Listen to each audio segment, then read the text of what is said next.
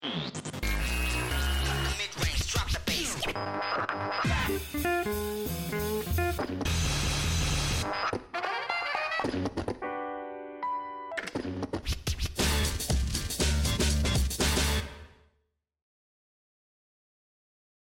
月22日水曜日のニュース拾い読みを配信します。この配信は月曜から金曜、午前中のニュースのヘッドラインをピックアップしてコメントを付け加えるという内容でお送りしています。ニュースを介して社会に関心を持ち、つながりを感じることは、孤立感を解消させるという意味で精神衛生上にも良い効果をもたらすものと考えています。そうした意味も込めてニュースの動向を探っていこうと思っています。6月22日水曜日、まず最初に継続してウォッチングしております。新型コロナ感染症の先行指標となる実効再生産数。6月20日時点の全国値が0.98かろうじて1を下回って推移しているという状況ですね。新規陽性者がですね、1万人終わって、まあそのままずっと横ばいという感じなんですが、まあ、この感じで、えー、推移していって、ウィズコロナということになるんでしょうか。また、これも継続してウォッチングしていきたいと思います。では、ニュースを拾っていきたいと思います。参院選強行時、530人超が立候補というニュースです。今回の参院選は125議席に対して530人以上が立候補し、来月10日に投開票実施となります。参議院というのは、まあ、定数が248議席ということで、今回124議席を改選、うん、ということになって、まあ、半分ですね。えー、選挙区74と比例代表50というのがこの議席数なんですけども、これに神奈川選挙区の欠員1を加えて125議席ということで選挙戦が行われるということです。選挙戦についてはですね、また別途、えー、まあ、自分のためにですね、情報収集して各党の分析ですね、まあ、比例代表があるので、党の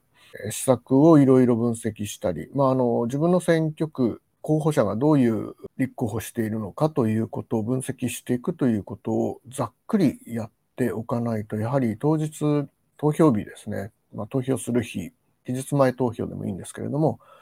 まあ、開目見当がつかない状況で、えー、名前とポスターの写真だけを見て選挙に行くというのは、やはりモチベーションとしてはどうも足りないと思いますので、自分ができることはやってみたいなと思っています。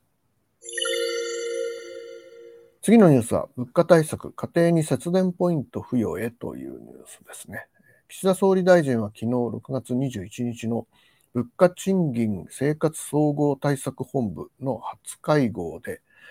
電気代負担軽減のため節電した家庭にポイントを付与する制度を作ると表明しました。付与されたポイントは電気代の支払いで使えるようになって利用者の負担を和らげるという狙いがあるということです。また、事業者に対しては、もう一段の節電をした場合に、電力会社が節電分を買い取る制度を導入する考えを示したということです。一方で、食品の価格高騰対策では、肥料の値上がりを緩和するためのえー、支援金制度を新たに設ける方針だということですね。